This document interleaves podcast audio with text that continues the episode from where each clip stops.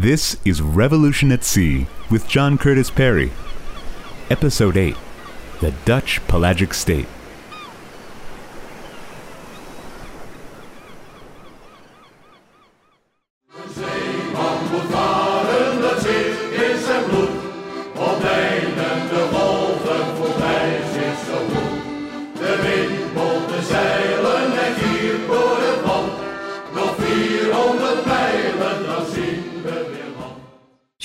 Geography dealt the Netherlands a mixed hand, a land of dunes and swamps, a ribbon of sand and clay. The climate is unattractive, damp, gray, and monochromatic. Hence, perhaps, the Dutch love for brightly colored flowers. It was perceived as a land of fog and gloom, unhealthy and fever prone, with a short spring, a hot summer, and a raw, cold winter. Harbors could freeze, which is good for skating and ice boats, but not for normal shipping. Aside from peat, the earth offered no resources, no minerals, few trees, no timber, not even stone. But being unattractive carries advantages. Long, a sparsely populated wilderness terrain, the early Dutch were born free. They escaped feudalism. Free peasants worked their own fields.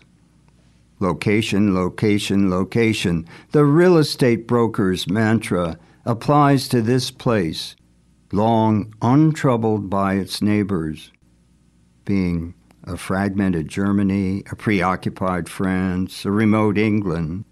But ultimately, the Netherlands did become part of the Spanish Habsburg multinational dynastic state and had to fight an 80 year war for independence. We can call the Netherlands a hydraulic society because of its intense relationship to water, both fresh and salt. The country sits at the mouth of a great riverine network and what would become a canal system ideal for mobility. This is analogous to the aquatic character of South China, for so many centuries the world's most productive region. For the Dutch, major northern European rivers offer arterial connections. Barge traffic is important even today. The Netherlands is a delta for the Rhine, the Maas, and the Scheldt. The Egypt of Europe, one Englishman called it. It offered riverine passage into the rich hinterlands of Germany near the mouth of the Baltic, with easy access to the Atlantic. This is a, a location excellent for trade. But the Dutch have suffered a terrible vulnerability. They live at the mercy of the sea. But after each flood, they heightened the dikes, cleaned the sluices, and drained more land than ever before. The dredge, the sluice gate, the windmill become essential weapons in the never ending warfare with the sea.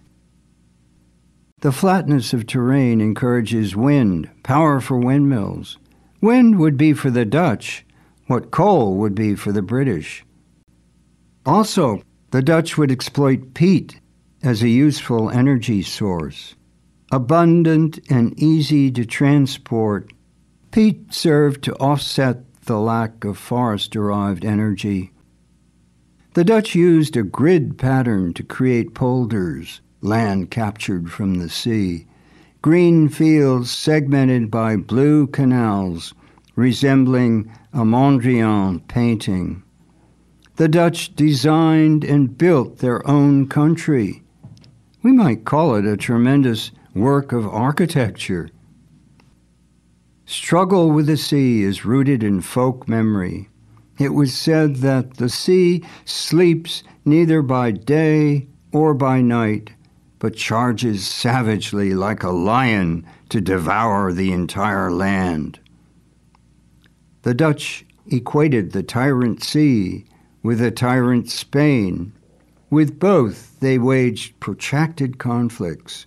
Both were suffused with emotional fervor, perhaps even a crusading spirit encapsulated in their religious struggle against Spain of Protestants versus Roman Catholics, analogous to the Spanish crusade against the Muslims, the Moors. For the Dutch, religious freedom fused with an ardent desire for political independence. They also linked the fight against the sea to the Old Testament.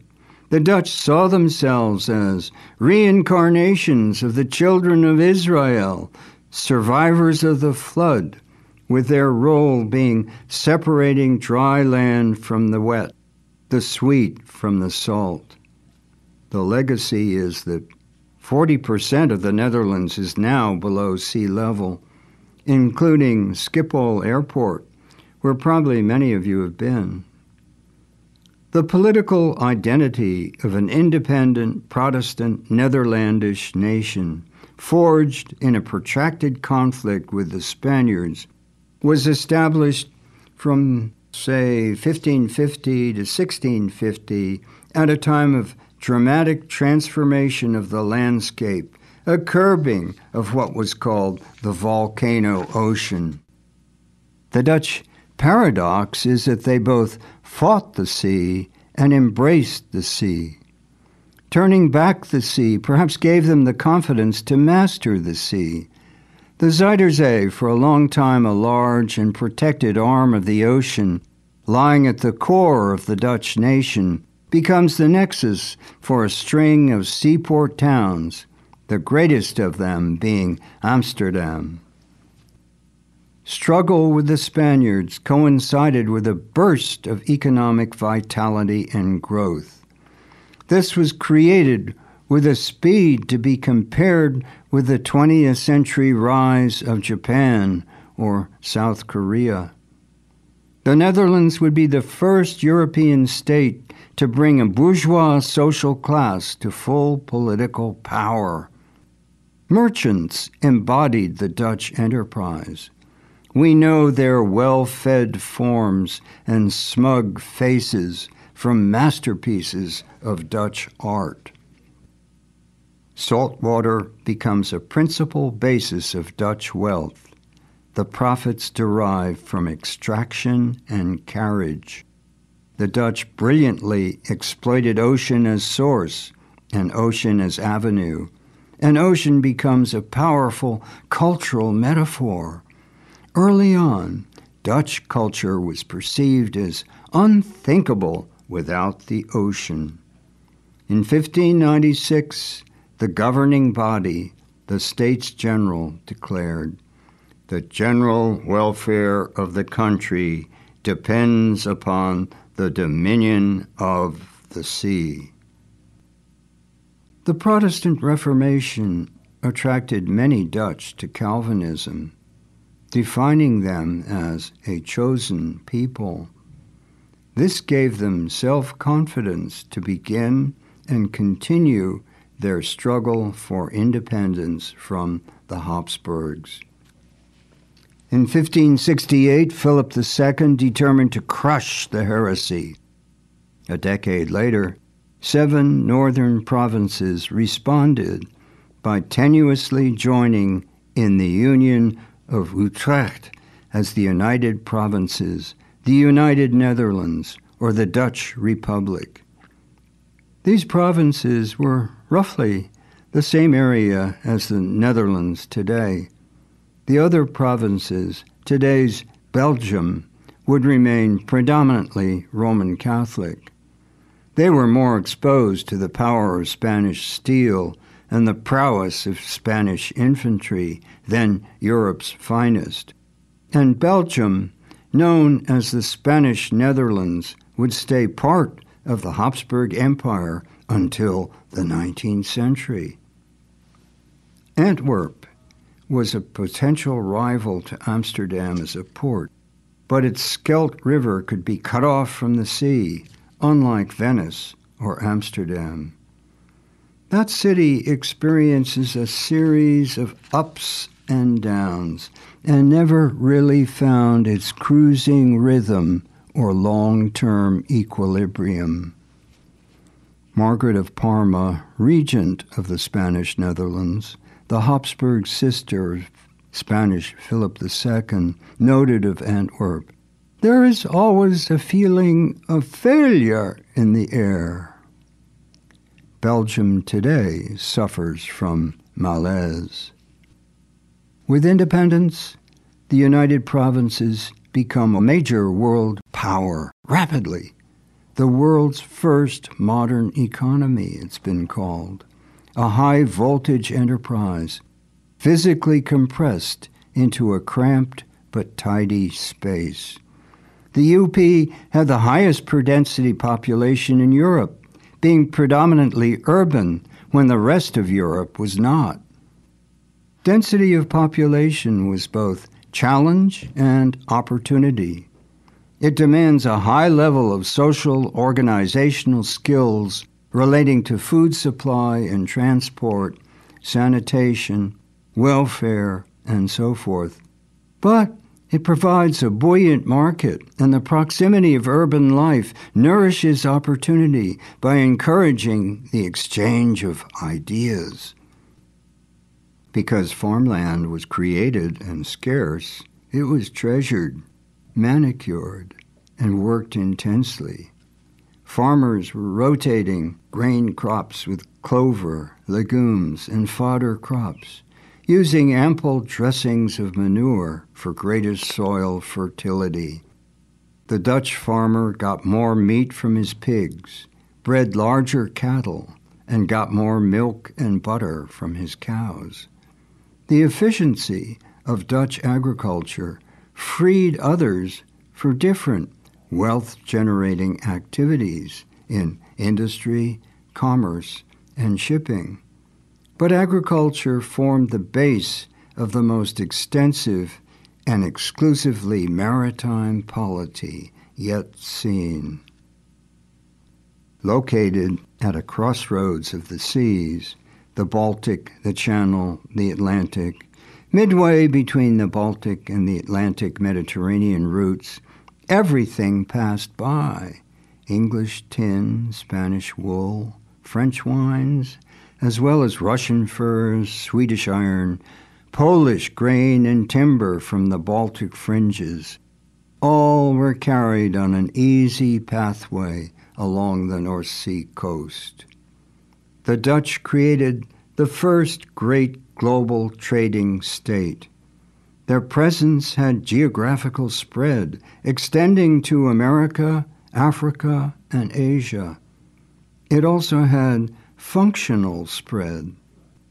Like Iberia, a political and naval power, but unlike Iberia, the Dutch added commercial to strategic and economic power.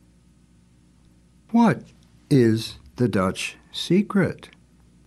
They grasp the essential conditions of political and economic strength the control of vital transport routes, the amassing of capital, and the accumulation of information. These are part of what economist Charles Kindleberger termed social capability, the human vitality of a society manifested in organizational skills. This, this is like so much else of importance, not subject to quantification. But as Einstein remarked, not everything that can be counted counts, and not everything that counts can be counted. The quantitative must often yield to the qualitative. Literacy and Education may be a partial measure of vitality, but it, it must be factored with the less specific. The emotional, political, and intellectual questions must be judged. Dutch expansion was based upon exploitation of existing maritime networks, European and other, beginning in the Baltic with those of the Hanseatic League and culminating in those of Indonesia abutting the South China Sea. The Dutch were not explorers or discoverers, except incidentally. Only rarely were they missionaries. One scornful Englishman summed up the Dutch attitude as Jesus Christ may be good, but business is better. The Dutch were not proselytizers of religion or culture, but merchants, complete pragmatists. A Dutch captain, it was said, would take his ship into hell to trade with the devil if he did not fear that in the process his sails would catch on fire. The great Dutch poet Vondel sums it up. Wherever profit leads us, to every sea and shore, for love of gain, the wide world's harbors we explore. Ships' names tell us something. The Spaniards and the Portuguese chose names like Mother of God, Most Holy Trinity, connoting godliness. British ships might be indomitable, resolution, revenge, conveying heroism. The Dutch, in their ship names, herring, spotted cow, good beer, exhibit a splendid, stubborn single mindedness.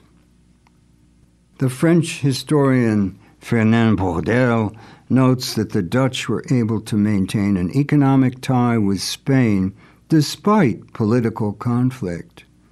It was profit above politics. They would sell munitions even to foes who would shoot them back at them, most notoriously the Muslim Barbary states of North Africa. Whoever won or lost the battle, the Dutch would always gain on the commercial exchange. The Dutch had their principles, it was said. The first was flexibility. Hard-working Calvinists set the prevailing tone. Idleness is the devil's own pillow, they said. These people were frugal, systematic, ruthless, unscrupulous, and successful in achieving their goals. But there's much more to say about the characteristics of the Dutch experience. So stay tuned for episode 9. Revolution at Sea is written and spoken by John Curtis Perry, with additional voicing by Jamie Rosenberg. Production by 1623 Studios, Gloucester, Massachusetts. Post production and distribution by Albert Bouichadet Foray. Goodbye until next time.